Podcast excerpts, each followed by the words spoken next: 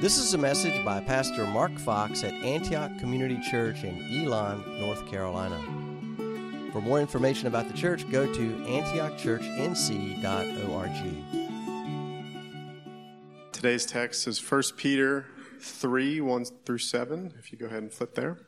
Likewise, wives, be subject to your own husbands, so that even if some do not obey the word, they may be won without a word by the conduct of their wives when they see your respectful and pure conduct. Do not let your adorning be external, the braiding of hair and the putting on of gold jewelry, or the clothing you wear. But let your adorning be the hidden person of the heart with the imperishable beauty of a gentle and quiet spirit, which in God's sight is very precious. For this is how the holy women who hoped in God used to adorn themselves, by submitting to their own husbands, as Sarah obeyed Abraham, calling him Lord and you are her children, if you do good and do not fear anything that is frightening. Likewise, husbands, live with your wives in understanding, in an understanding way, showing honor to the woman as the weaker vessel, since they are heirs with you of the grace of life, so that your prayers may not be hindered. Welcome to all of you who are online with us, too. We see you out there in Facebook land. So, this, uh, this passage today is uh, one you've been praying for me about all week, I hope. There we go. And I'm going to call this Beautiful Marriage.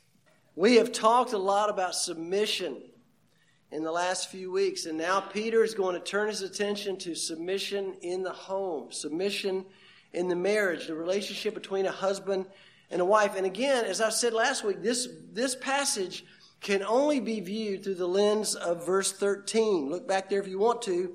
Be subject, this is chapter 2. Be, be subject for the Lord's sake to every human institution. Be subject. Be under. Come under. Be submissive. This book is about breaking the back of Mark Fox's rebellion. You can insert your name there if you like. I know a lot of you like the way I said it the first time. But that's what it's about. Why, why would we subject? Why can't we just be a rebel and do what we want to do? Peter told us in verse 15, chapter 2 by doing good, you put to silence the ignorance of foolish people. So, the institution of marriage, like the institution of the state, is a human institution. But more than that, much more than that, it is a glorious creation of God. Our best hope as people of God is to follow His plan and purpose for all human institutions that He created, and He has ordained for our flourishing. They're for our good. And those institutions God created are marriage, family, the state, and the church. Those are the jurisdictions, those are the human institutions, but they were created by God. So Peter has instructed servants to be subject to their masters. We saw that in the previous passage. And now he says, likewise, wives. He calls on wives to submit to their husbands. But husbands don't get off here. He also calls on husbands to submit to a command that Peter gives us, men. And he says, you know what? There are critical implications if you don't submit to this command. So let's look at this passage under three main points the heart of a, of a godly wife, the beauty of a godly wife, and the heart of a godly husband. Peter says the heart of a godly wife is marked by loving submission to her husband. So if you look at a godly wife, the first thing you will notice is that she has a loving submission to her husband. That's true of every woman in Christ, but he says it's also true to those who have to submit to a husband, even if some do not obey the word. He was writing to Christian women everywhere, and some of them were married to pagan men, right? Probably most men then, just like most men now, do not believe. Right? But remember, remember the culture to which he was writing. It was almost unthinkable for a woman to follow a religion that was different from her husband. If he was a Roman emperor worshiper, then there was no way she was going to depart from that and worship any other God. It was unthinkable.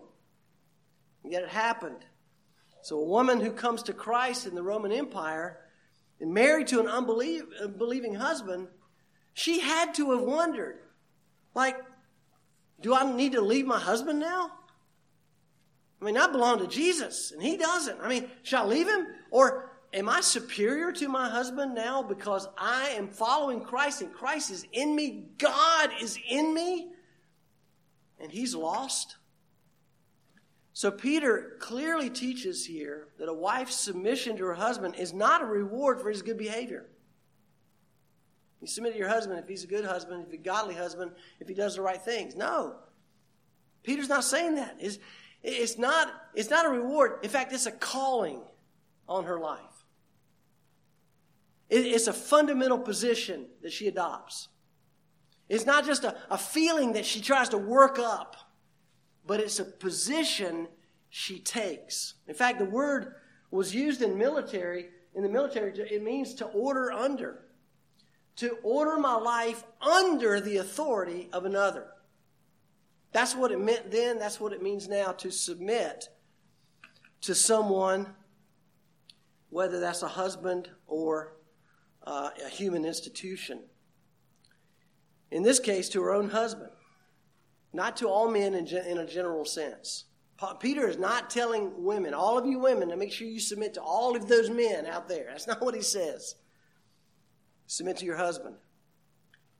Male headship is clearly taught in Scripture with regard to marriage and the church. That's why we have elders here who are men. We don't see any biblical evidence for elders in the church who are women. God calls for male headship in the family and in the church, but not in the, the society, in society or government at large. So may I remind you again, and you know this, that submission has nothing, it has zero to do with being inferior or less than or not worth as much to the one who, to whom you are submitting. Look, make sure you understand this. A husband and wife are totally equal in dignity, importance, and honor. If that were not true, then that would make Jesus, who submitted to the Father to come to the earth to be the eternally begotten one to save us from our sins, he's somehow inferior to the Father because he submitted to the Father and he came. Jesus said over and over, I came to do the Father's will. I say nothing unless I hear it from the Father.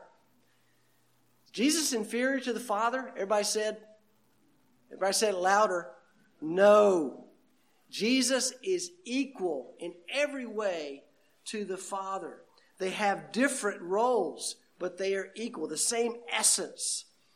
You know, for that matter, is Jesus inferior to his parents on the earth? When Jesus in, in Luke 2:51 says, Jesus went down with them, Joseph and Mary, and came to Nazareth and was submissive to them. Was he inferior to Joseph and Mary?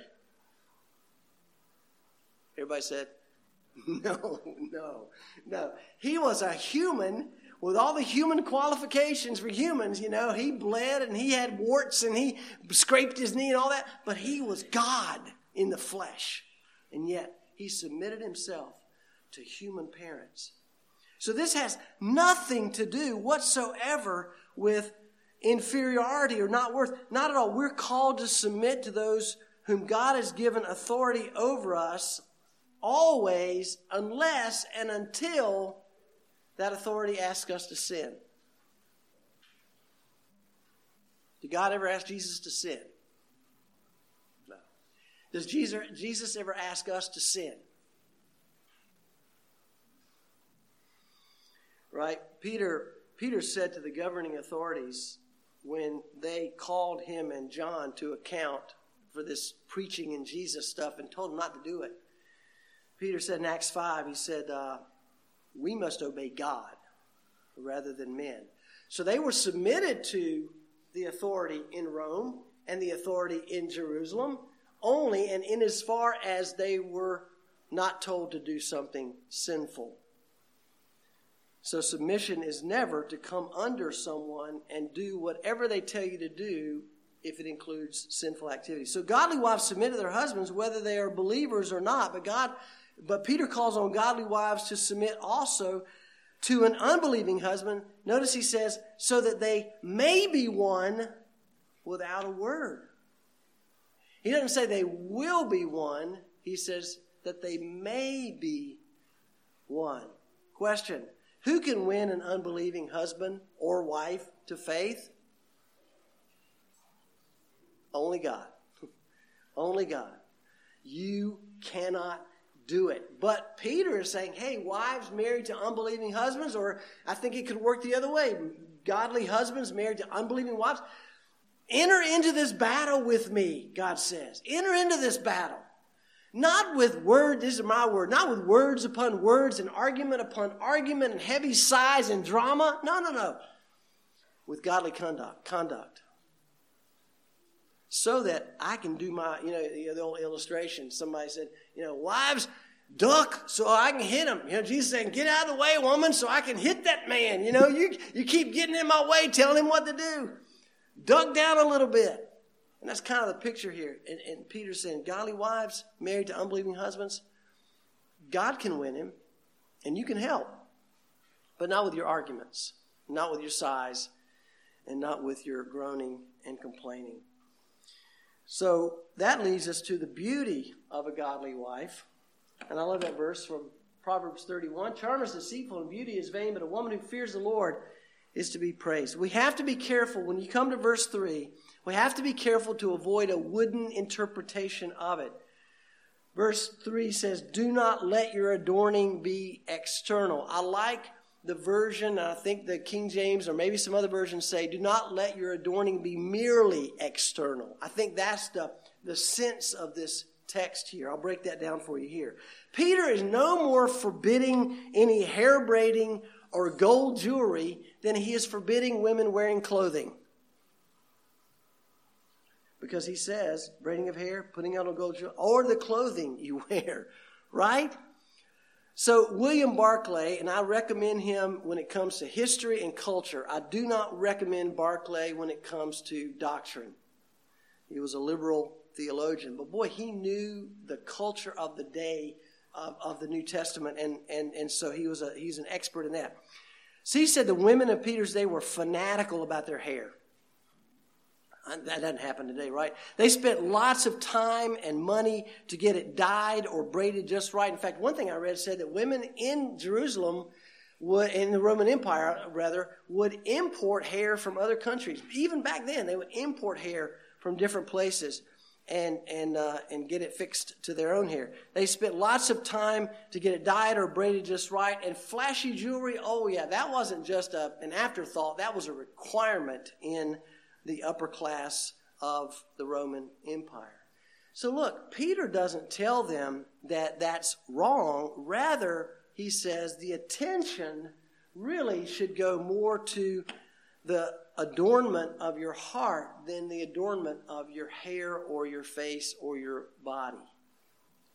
Right? And look at this truth here that I'm going to make the argument and I didn't find this in any commentaries, but I'm going to make the argument that this text here, where Peter applies to the woman, applies to the man as well, because he says the hidden person of the heart, with the imperishable beauty of a gentle and quiet spirit, and then I'm going to dot, dot, dot here, in God's sight is very precious. I don't think that's just women. I think that's for men as well. You say, wait a minute. What mean? Men are supposed to be gentle and have a quiet spirit? Well, let me appeal to you here. Jesus said of himself that he is what? Gentle and lowly. And then the word for quiet there does not mean silent. It does not mean wordless. It means tranquil.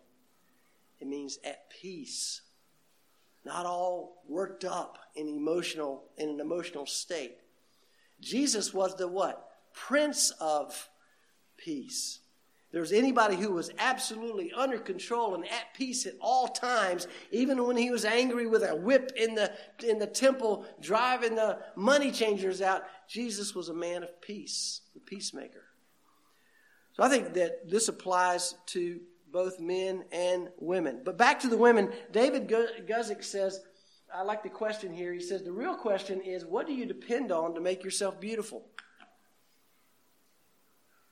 There's nothing wrong with makeup and jewelry and beautiful clothing and stylish haircuts, but they are not the source of true beauty. And look, as that verse says, charm is deceitful and beauty is vain. Beauty is also what? Temporary, right? It fades, right?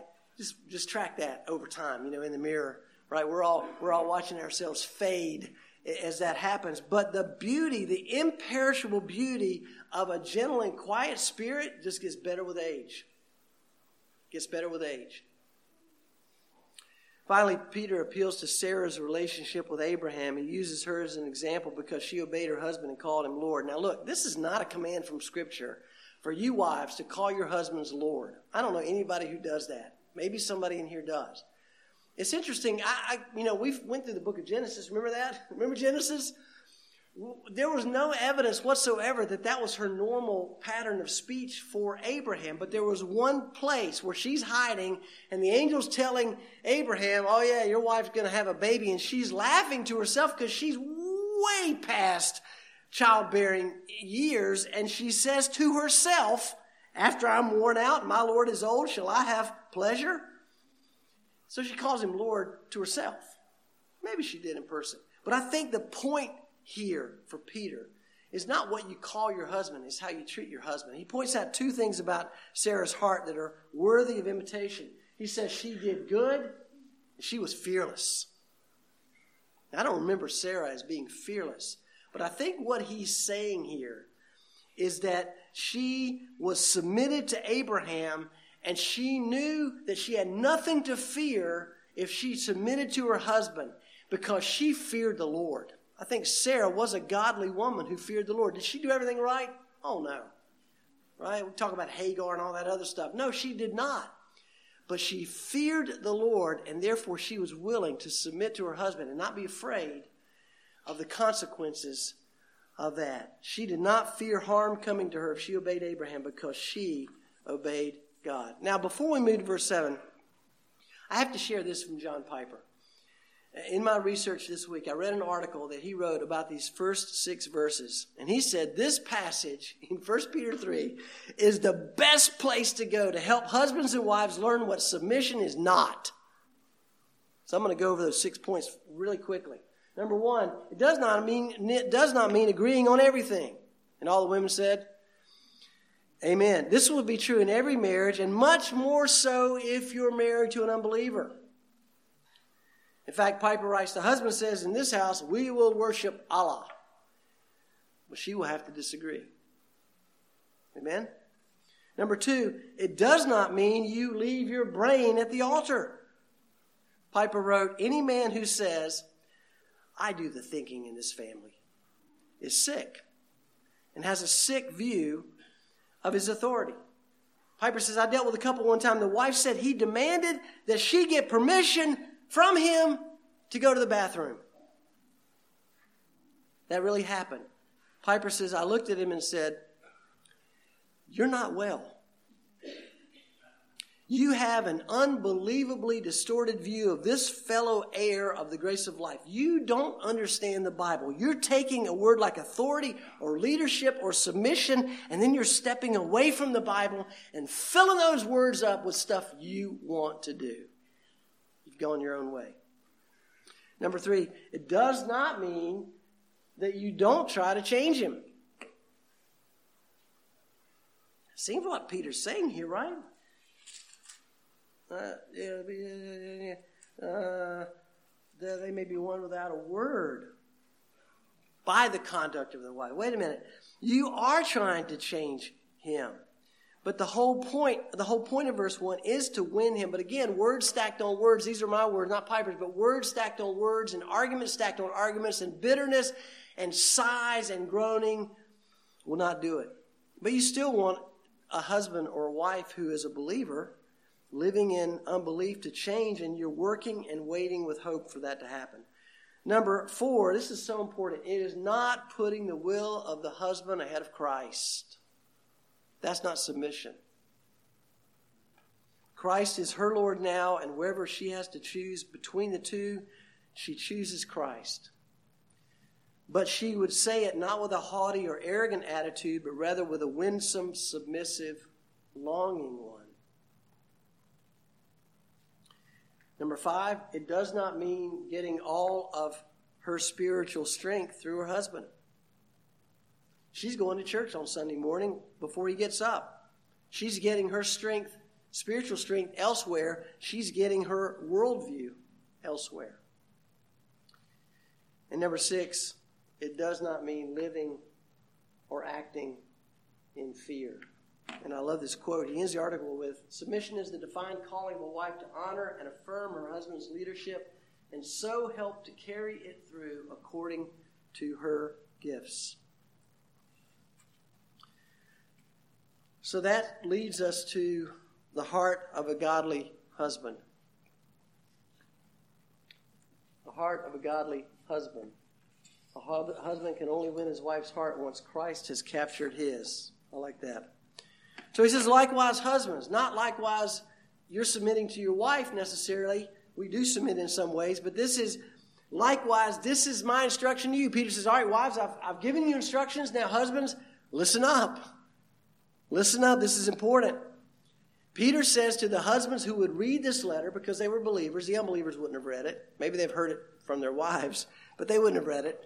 This is what a godly husband does. The wife's called to submit to her husband, and the husband is called to honor his wife. He's called to honor his wife. In what ways does a husband honor his wife? Well, first, he lives with his wife, not with a roommate. Not like a roommate, right? She is herself an heir of the grace of life, a co heir of with Christ with her husband. She's chosen by Jesus. She's precious to him. He lives with her in an understanding way, or Peter says, with knowledge. I want you to live with her in a way that displays, displays that you know her. I joke around every time that say, when I say to men, you know, the good news is you don't have to understand women. You just have to understand one. And it's going to take you a lifetime to understand her. So get to work. But that's a lifelong pursuit, and we're sometimes great at pursuing our wives and getting to know her before we marry her, right? We're all about it then. And then we get really lousy at it after we say, and she says, I do. And then we stop pursuing. You know, I'm in my 42nd year now of pursuing my wife and learning her and getting to know her. And I'll be the first to confess uh, I have a lot to, lot to learn. Long way to go. Second, the husband recognizes that the wife is, his, is the weaker vessel and he knows what that means. And this is another stumbling block for some women who read that passage and say, forget Christianity. This weaker stuff? I'm not weak. I take on any man right now and beat him in almost everything. Okay, maybe you can. That's not what this means. It does not mean that she is inferior to her husband. Remember, we are living what? Stones. We are living stones connected to one another in this building that Christ is called is called the church, and He's building and the gates of hell will not prevail against it. Well, she's a living stone as well. She's a co heir with Christ, just like you are. She's filled with the same Holy Spirit you have. She's endowed with spiritual gifts, just like you are. She's called by Christ to serve the Lord and lay down her life for Him.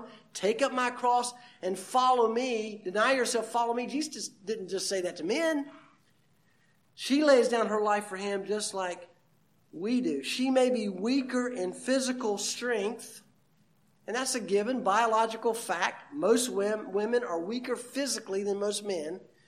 But Edmund Clowney says her role in the gift of physical life, giving birth, is certainly not less.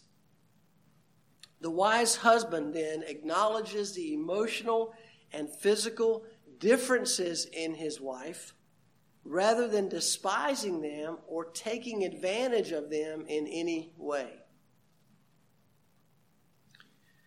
Third, he gives, and I think this is the crux of it, he gives her the honor that is due. Honor. That's a word that's much more powerful than respect. To give honor means to see the preciousness, the priceless, preciousness, the pricelessness of something or someone.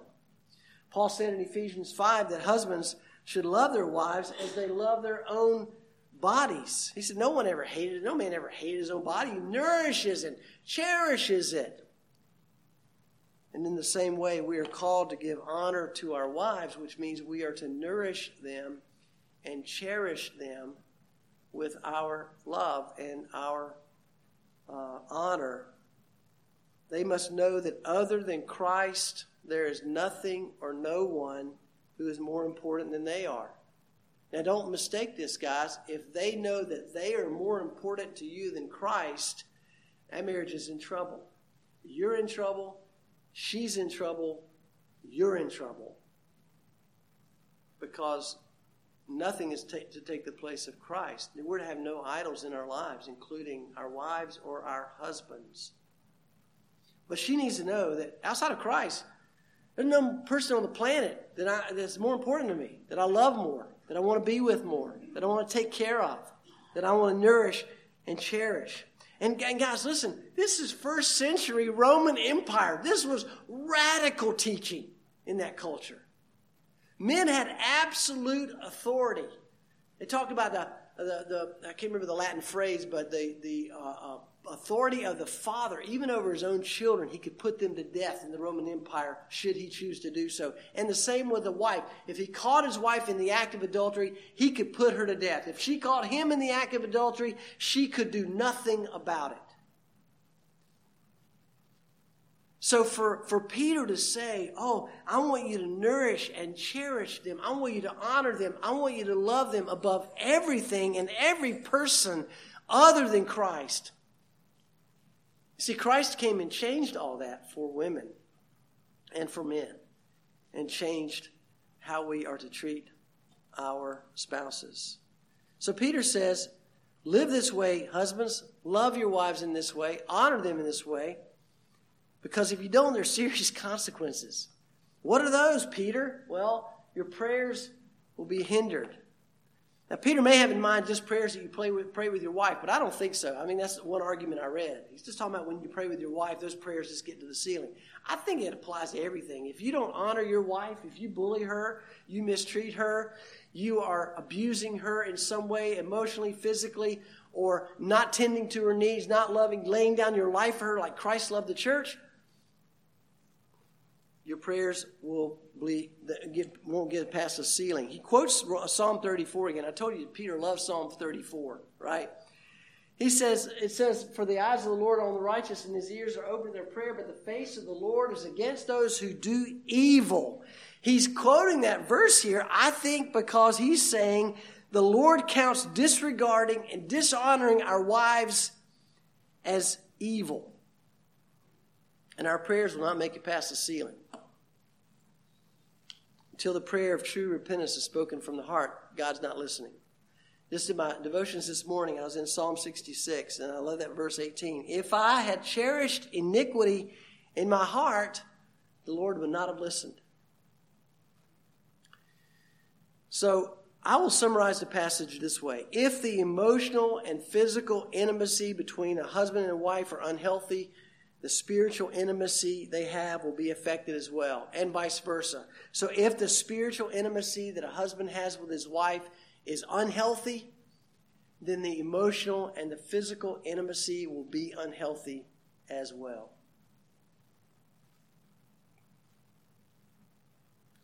And you know what, guys? You know this. The gospel is at stake here. Right?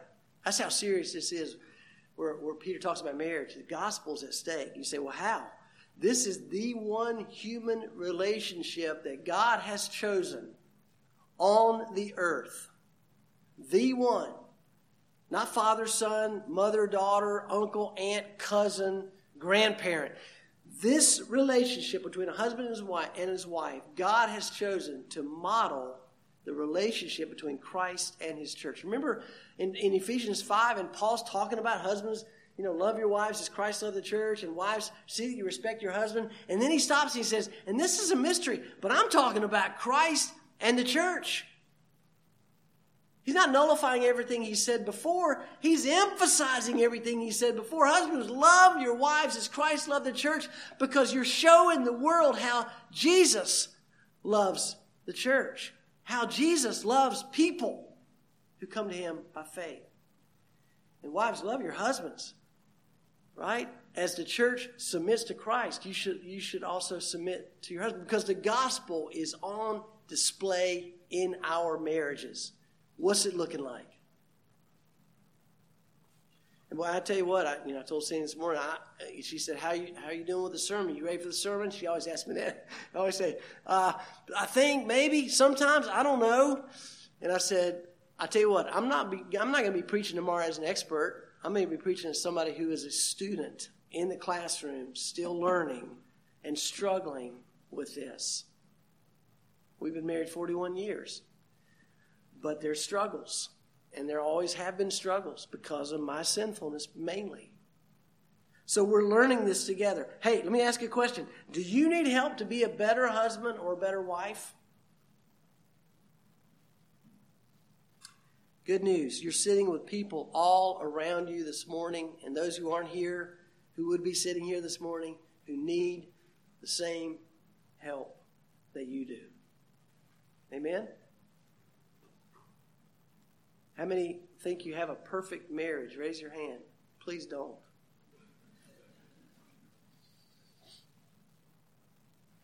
How many want a better marriage? Raise your hand.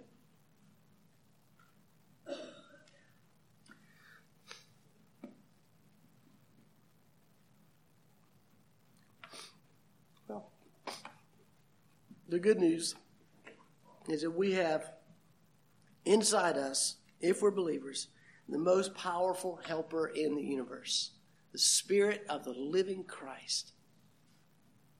Let's go to Him and pray.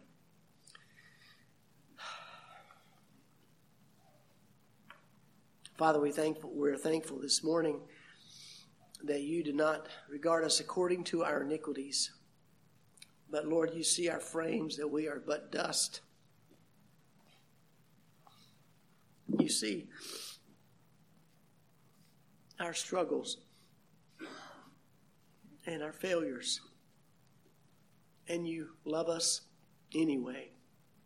And you give us grace anyway because that's what you do. And you're a God of grace and a God of mercy. And so you see the hearts of every person in this room and those listening to the sound of my voice. And you know, Lord, what they're going through. You know how difficult marriage is. You created it, or created it uh, for, for your own glory and for our own good. And yet it's like two rocks in a rock polisher sometimes, and it can be painful and difficult. And yet the end result, if we stay the course, the end result is beautiful. And there's beauty all along the way, Lord. And so I pray for all of the marriages in this room and those uh, who will be married one day that, Lord, we would submit to you in what you've taught us about this human institution that is so important, so blessed, that we would submit to you and learn from you and walk in your ways and not go our own way. And we pray that in Jesus' name. Amen. Thank you for listening to this message. Antioch meets every Sunday morning at 10 a.m. at 1600 Powerline Road in Elon, North Carolina. For more information about Mark and the books he's written, go to jmarkfox.com.